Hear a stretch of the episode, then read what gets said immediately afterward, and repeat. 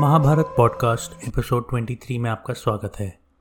Last episode में हमने देखा कि किस तरह से राजसूय यज्ञ संपन्न हुआ और उसके अंत में किस तरह से दुर्योधन युधिष्ठिर और अन्य पांडवों से चिढ़ गया। जब दुर्योधन धृतराष्ट्र के पास गया तो दुर्योधन और शकुनी ने कहा कि क्यों ना पांडवों को एक ध्रुत क्रिया या फिर जुए के लिए बुलाया जाए। धृतराष्ट्र ने शुरू में तो मना कर दिया लेकिन बाद में दुर्योधन के कहने पर वो मान गए और उन्होंने विदुर को युधिष्ठिर के पास इंद्रप्रस्थ में भेजा। विदुर ने भी जाने के लिए मना कर दिया, लेकिन धृतराष्ट्र ने उन्हें जाने के लिए विवश कर दिया। जब विदुर युधिष्ठिर के पास पहुँचे और उन्होंने युधिष्ठिर को वापस आने के लिए कहा तो युधिष्ठिर ने कहा कि जुआ खेलना तो बहुत ही बुरी बात है और यह धर्म के बिल्कुल भी अनुकूल नहीं है तो मैं नहीं करूँगा। लेकिन फिर युधिष्ठिर को याद आया कि ऋषि व्यास ने उनसे कहा था कि उनके भाइयों से उनकी लड़ाई होगी और तेरह वर्ष बाद सभी क्षत्रियों का संहार होगा। तो शायद इसीलिए युधिष्ठिर ने हाँ कर दिया और वो बाकी पांडवों के साथ और उनकी अन्य पत्नियों के साथ और बच्चों के साथ और सारे ब्राह्मणों को लेकर हस्तिनापुर रवाना हो गए। जब युधिष्ठिर, पांडव और उनकी पत्नियाँ और बाकी सभी हस्तिनापुर पहुँचे तो वहाँ पर उन्हें देखते ही दुर्योधन और शकुनी का मन बाग बाग हो गया। सभी पांडवों को सम्मानपूर्वक महल में ठहराया गया और उचित दिन देखकर उन्हें जो कि नया महल या सभा बनाई गई थी जुआ खेलने के लिए वहाँ बुलाया गया। यहाँ पर कौरव और उनके बहुत से संगी साथी मौजूद थे। इनमें से द्रोणाचार्य, कृपाचार्य, विदुर, धृतराष्ट्र, सभी कौरव और अन्य कुछ राजा प्रमुख थे। जब यहाँ पर युधिष्ठिर पहुँचे तो सबसे पहले उन्होंने धृतराज से कहा कि यह काम धर्म के विरुद्ध है और आपको यह नहीं करना चाहिए। लेकिन धृतराज ने कहा कि जुआ खेलना कोई बुरी बात नहीं है और यह तो हम वैसे भी सगे संबंधियों के साथ खेलते ही रहते हैं। तो युधिष्ठिर, अब तुम ज़्यादा बीच में ना पड़ो और आओ जुआ खेलें। अगले दिन सब लोग धृतराज के नए महल में गए। वहाँ पर जुए के खिलाड़ियों ने सबका स्वागत किया। पांडवों ने सभा में पहुंचकर सभी को प्रणाम, आशीर्वाद किया और सभी के साथ अच्छा व्यवहार किया। इसके बाद शकुनी ने प्रस्ताव रखा कि, धर्मराज, यह महल आपकी ही प्रतीक्षा कर रहा था। अब पासे डालकर खेल शुरू करना चाहिए। युधिष्ठिर ने कहा कि, राजन, जुआ खेलना तो छल रूप और पाप के समान है। इसमें ना तो क्षत्रियों के लायक कोई काम है, ना ही यहाँ पर कोई वीरता का प्रदर्शन होता है। तो यहाँ पर हमें जुआ नहीं खेलना चाहिए और आप इतना जुआ खेलने के लिए क्यों उतावले हो रहे हैं? शकुनी ने कहा, युधिष्ठिर, देखो, बलवान और शस्त्र कुशल पुरुष दुर्बल और शस्त्रहीन के ऊपर वार करते हैं। ये धूर्तता तो सभी कामों में होती है। जो पासे फेंकने में चतुर है, वो अगर कौशल से अनजान को जीत ले तो उसको धूर्त कहने का क्या कारण है? युधिष्ठिर ने कहा, कि अच्छी बात है मुझे बताइए कि कौन जुआ खेलेगा। इस बात पर दुर्योधन ने कहा कि मेरी ओर से मामा शकुनी खेलेंगे और दांव लगाने के लिए सभी धन और रत्न मैं दे दूँगा। इसके बाद जुआ प्रारंभ हुआ और धृतराज के साथ बहुत से अन्य राजा भी वहाँ आकर बैठ गए। इनमें से भीष्म, द्रोण, कृपाचार्य, विदुर और अन्य भी लोग थे और सभी के मन में बहुत खेत था। इसके बाद युधिष्ठिर ने कहा कि मेरे पास ये बहुत ही अच्छा मणि का हार है। मैं इसे दांव पर रखता हूँ। अब आप बताइए कि आप दांव पर क्या रखते हैं? दुर्योधन ने कहा कि मेरे पास बहुत सी मणियाँ और धन हैं। मैं उनका नाम दिखाकर अहंकार नहीं दिखाना चाहता। आप इस दांव को जीतिए सो सही, उसके बाद मैं बताऊँगा कि मैंने क्या दांव पर लगाया था। इसके बाद शकुनी ने हाथ में पासे उठाए और फेंक कर बोला, यह दांव मेरा है। और सचमुच शकुनी ही जीते।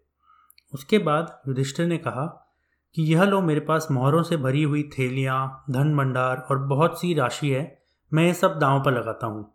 शकुनी ने कहा यह भी मैंने जीत लिया। और जैसे ही शकुनी ने पासे फेंके, शकुनी ने वास्तव में वो सब जीत लिया। इस तरीके से युधिष्ठिर ने बहुत सा धन, धान्य सब दांव पर लगाया और शकुनी सब जीतता गया। यहाँ पर विदो से अन्याय नहीं देखा गया और उन्होंने समझाना बुझाना शुरू कर दिया। उन्होंने कहा कि महाराज रोगी को जैसे दवाई अच्छी नहीं लगती, वैसे ही आप लोगों को मेरी बात भी अच्छी नहीं लगती। फिर भी मेरी बात ध्यान से सुनिए। जैसे ही ये दुर्योधन गर्भ से बाहर आया था, ये गीदड़ के जैसे चिल्लाने लग गया था। इसी के कारण कुरुवंश का नाश होगा। जब शराबी शराब पीकर हंगामे मचाता है तो उसे अपने शराब पीने का होश भी नहीं रहता। वैसे ही दुर्योधन अभी जुए के नशे में इतना उन्मत्त हो रहा है कि उसे पता ही नहीं है कि वो क्या कर रहा है। पांडवों से विरोध करने का मतलब है अपनी मृत्यु प्राप्त करना। महाराज, कम से कम आप तो इसे समझाइए। फिर उसके बाद विदुर ने सभा में मौजूद अन्य लोगों को भी कहा, लेकिन किसी ने विदुर की बात नहीं मानी। यहाँ पर दुर्योधन ने विदुर से कहा कि, विदुर, ये कौन सी बात है कि तुम हमेशा शत्रुओं की प्रशंसा करते हो और हम लोगों की निंदा करते हो? तुम्हारा काम तो अपने स्वामी की निंदा करना ही है। और तुम काफ़ी कृतज्ञ आदमी हो। बहुत हो गया, हद हो गई। अब मुझे और मत बताओ, तुम मुझे काफ़ी परेशान कर रहे हो। तब विदुर ने कहा कि, दुर्योधन, तुम अच्छे बुरे सभी कामों में सिर्फ़ मीठी बात ही सुनना चाहते हो। तुम्हें तो सिर्फ़ मूर्खों की सलाह लेनी चाहिए। मैं तुम्हें दूर से ही नमस्कार करता हूँ और तुम्हारी इच्छा हो जो करो। फिर शकुनी ने युधिष्ठिर से कहा कि, अब तो तुम सारा धन हार चुके हो, तुम्हारे पास और बचा क्या है जो तुम दांव पे लगाओगे? युधिष्ठिर ने कहा कि ब्राह्मणों और उनकी संपत्ति को छोड़कर मैं पूरे नगर, देश, भूमि, प्रजा और उसके धन को दांव पर लगाता हूँ। शकुनी ने कहा, ये लो, ये भी मेरा रहा। इसके बाद युधिष्ठिर ने कहा कि मैं नकुल को दांव पर लगाता हूँ। शकुनी ने कहा कि चलो, तुम्हारे प्यारे भाई नकुल भी मेरे अधीन हो गए। शकुनी ने फिर पासे फेंके और वास्तव में वो जीत गए और नकुल भी शकुनी के अधीन हो गए। इसके बाद युधिष्ठिर ने सहदेव को, फिर भीम को और फिर अर्जुन को भी दांव पर लगा दिया। और जैसा कि आप सोच ही सकते हैं, शकुनी ने सबको जीत लिया। इसके बाद युधिष्ठिर ने कहा कि मैं सब भाइयों में सबसे बड़ा हूँ, मैं अपने आप को दांव पर लगाता हूँ। यदि मैं हार जाऊँगा तो तुम्हारा सारा काम करूँगा। शकुनी ने कहा, ये मारा, और पासे फेंक कर अपनी जीत घोषित कर दी। इस समय पर शकुनी ने युधिष्ठिर से कहा कि तुमने अपने को जुए में हारकर बहुत बड़ा अनर्थ किया है। क्योंकि किसी और का धन अपने पास रहने के बाद भी खुद को हार जाना बहुत बड़ा अन्याय है। अभी तो तुम्हारे पास द्रौपदी बाकी है। तुम उसे दांव पर लगा दो और सब कुछ जीत सकते हो। युधिष्ठिर ने कहा कि द्रौपदी सभी सेवकों से बाद में सोती है, उनसे पहले जगती है, वो सबका बहुत ख्याल रखती है, लेकिन इसके बाद भी मैं उसको दाव पर लगा रहा हूँ। युधिष्ठिर के ऐसा कहते ही भीष्म, द्रोण, कृपाचार्य व अन्य सभी लोग एकदम पसीने से लथपथ हो गए। विदुर सिर पकड़कर लंबी सांस लेते हुए मुँह लटकाकर बैठ गए।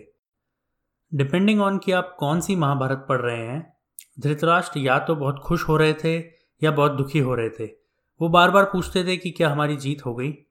दुशासन, कर्ण आदि सभी बहुत ज़ोर ज़ोर से हंसने लगे। सभी सभासद रो रहे थे। यहाँ पर शकुनी ने पासा फेंका और कहा, ये ले लिया। और शकुनी ने अपनी विजय घोषित कर दी। अब इसके बाद दुर्योधन ने विदुर को पुकारा और कहा कि तुम यहाँ आओ और जाओ, द्रौपदी को लेके आओ। द्रौपदी यहाँ आकर अब हमारे साथ महल में झाड़ू लगाएगी और दासियों के साथ रहेगी। विदुर ने इस बात पर दुर्योधन को डांट दिया और कहा कि तुझे पता नहीं है, तू फांसी में लटक रहा है और मरने वाला है। तभी तो तेरे मुँह से ऐसी बातें निकल रही हैं। यहाँ पर दुर्योधन ने विदुर को भरी सभा में धिक्कार दिया और प्रातिकामी से कहा कि तुम इसी समय जाकर द्रौपदी को ले आओ। पांडवों से डरने की कोई बात नहीं है। प्रातिकामी दुर्योधन के आज्ञा अनुसार द्रौपदी के पास गया और कहा कि, हे माते, सम्राट युधिष्ठिर जुए में सब कुछ हार गए हैं। जब उनके पास दांव लगाने को कुछ भी नहीं रहा तो उन्होंने भाइयों को, अपने को और अंत में आपको भी हार दिया है। अभी आप दुर्योधन की जीती हुई वस्तुओं में से हैं और आपको लाने के लिए उन्होंने मुझे भेजा है। द्रौपदी ने कहा कि अवश्य विधाता का यही विधान है। बालक, वृद्ध सभी पर दुख सुख तो आता ही है तो मैं धर्म का उल्लंघन नहीं करना चाहती। लेकिन तुम जाओ और वहाँ पर जाकर सभी धर्मात्माओं से पूछो कि ऐसे अवसर पर मुझे क्या करना चाहिए। द्रौपदी की बात सुनकर प्रातिकामी सभा में गया और सभासदों से पूछा कि द्रौपदी को क्या उत्तर दें। सभी सभासदों ने अपना अपना मुँह नीचे कर लिया।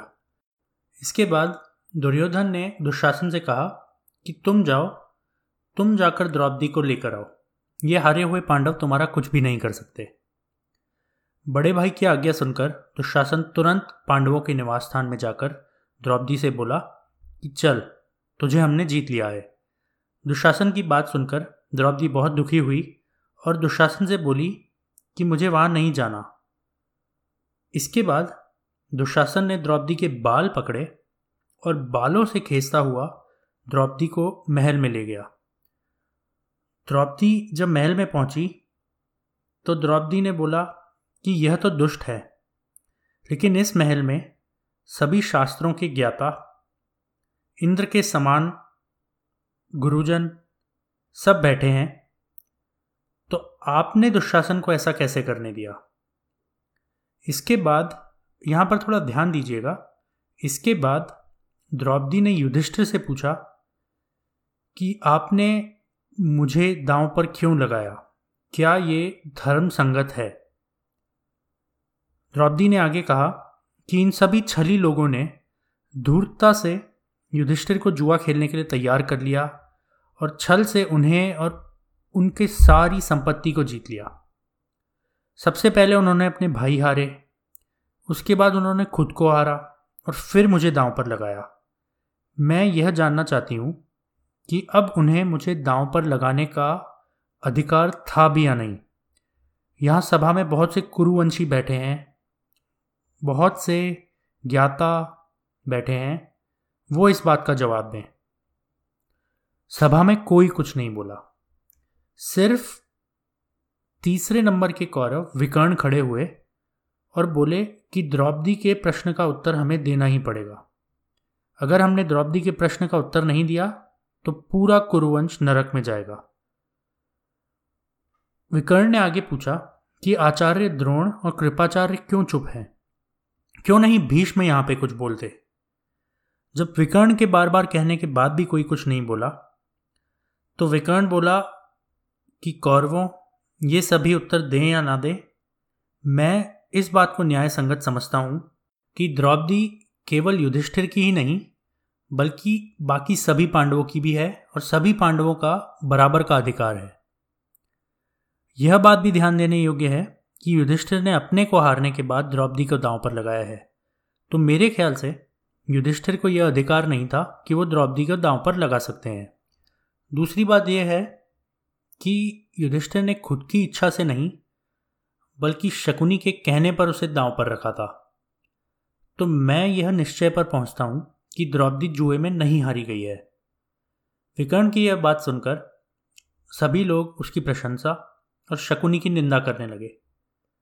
यहाँ पर कर्ण ने क्रोध में विकर्ण का हाथ पकड़ लिया और बोला कि, विकर्ण, तू इतनी उल्टी बातें क्यों कर रहा है? द्रौपदी के बार बार पूछे जाने पर भी और कोई जवाब नहीं दे रहा है तो उसका मतलब यह है कि सभी लोग उसको धर्म के अनुसार जीती हुई स्त्री मानते हैं। तू धीरज खोकर बड़े बड़े महात्माओं के यहाँ बैठे होने के बाद क्यों बीच में बोल रहा है? अब कर्ण ने दुशासन की तरफ़ देखकर कहा, दुशासन, विकर्ण एक बालक होकर बड़े बूढ़ों की समान बातें कर रहा है। इस पर ध्यान मत दो और सभी पांडवों और द्रौपदी के सारे वस्त्र उतार लो कर्ण की बात सुनते ही पांडवों ने अपने ऊपर के वस्त्र उतार डाले। दुशासन बलपूर्वक द्रौपदी के सभी कपड़े उतारने लगा। जिस समय दुशासन द्रौपदी के वस्त्र खींच रहा था द्रौपदी भगवान कृष्ण का स्मरण करने लगी। हे गोविंद, हे द्वारका स्वामी, मुझे बचा लो। मैं कौरवों के समुद्र में डूब रही हूँ। यहाँ पर भगवान कृष्ण की माया से जितने कपड़े दुशासन उतारता था, उससे ज़्यादा द्रौपदी के ऊपर आ जाते थे। कुछ समय बाद वहाँ बहुत से रंग बिरंगे कपड़ों का ढेर लग गया। श्री कृष्ण की कृपा तो अद्भुत है और उनकी महिमा अवर्णनीय है। सभी तरफ़ सभा में हलचल मच गई। यह अद्भुत घटना देखकर सभी सभासद दुशासन को धिक्कारने लगे और द्रौपदी की प्रशंसा करने लगे। इसी समय भीमसेन के दोनों होठ क्रोध से काँप रहे थे। उन्होंने भरी सभा में गरजते हुए शपथ ली। सभी लोग मेरी बात ध्यान से सुने। ये बात ना तो कभी किसी ने कही होगी और ना ही कोई आगे कहेगा। मैं शपथ खाकर कहना चाहता हूँ कि मैं युद्ध भूमि में इस दुरात्मा दुशासन की छाती फाड़ दूँगा और इसका गरम गरम खून पीऊँगा। यह प्रतिज्ञा सुनकर सभी के रोंगटे खड़े हो गए। एंड में दुशासन कपड़े खींचते खींचते थक गया और अपनी असमर्थता पर खींचकर बैठ गया। दुशासन के लिए सभी के मुँह से धिक्कार धिक्कार के शब्द निकलने लगे।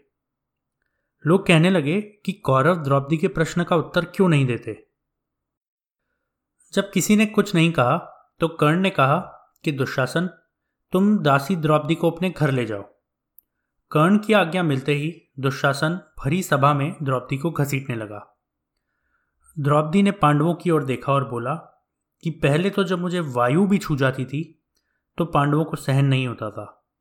अब यह दुरात्मा भरी सभा में मुझे घसीट रहा है और आप शांति से बैठे हैं। इसके बाद द्रौपदी ने द्रोण और भीष्म को कहा कि मैं धर्मराज की पत्री और शतराणी हूँ। मैं चाहे दासी बनूं, चाहे अदासी, जो चाहो वो करूँगी। पर मुझे ये बता दो कि तुम मुझे जीती हुई समझते हो या नहीं। इस बात पर भीष्म ने कहा कि धर्म बहुत ही गहरा है। बड़े बड़े विद्वान, बुद्धिमान भी उसका रहस्य नहीं जानते। यहाँ पर इस सवाल का जवाब सिर्फ़ धर्मराज युधिष्ठिर ही दे सकते हैं।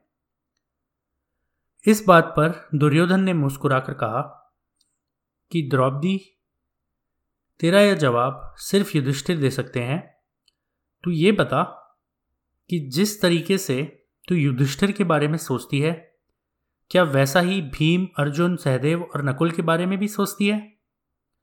अगर ये चारों कह दें कि युधिष्ठिर का तेरे पर कोई अधिकार नहीं है और उसे झूठा ठहरा दें तो तू अभी अपने दासीपन से मुक्त हो जाएगी। इस बात पर भीम ने गरज कर कहा कि अगर अभी मेरा वश चले तो मैं मेरे इन हाथों से दुर्योधन को यहीं मार दूँ। लेकिन धर्मराज का गौरव मुझे यहाँ पर कुछ नहीं करने देता। अगर धर्मराज मुझे आज्ञा दें तो मैं इन सभी को भी मार दूँ। उसी समय धर्मराज युधिष्ठिर तो बेहोश से हो रहे थे।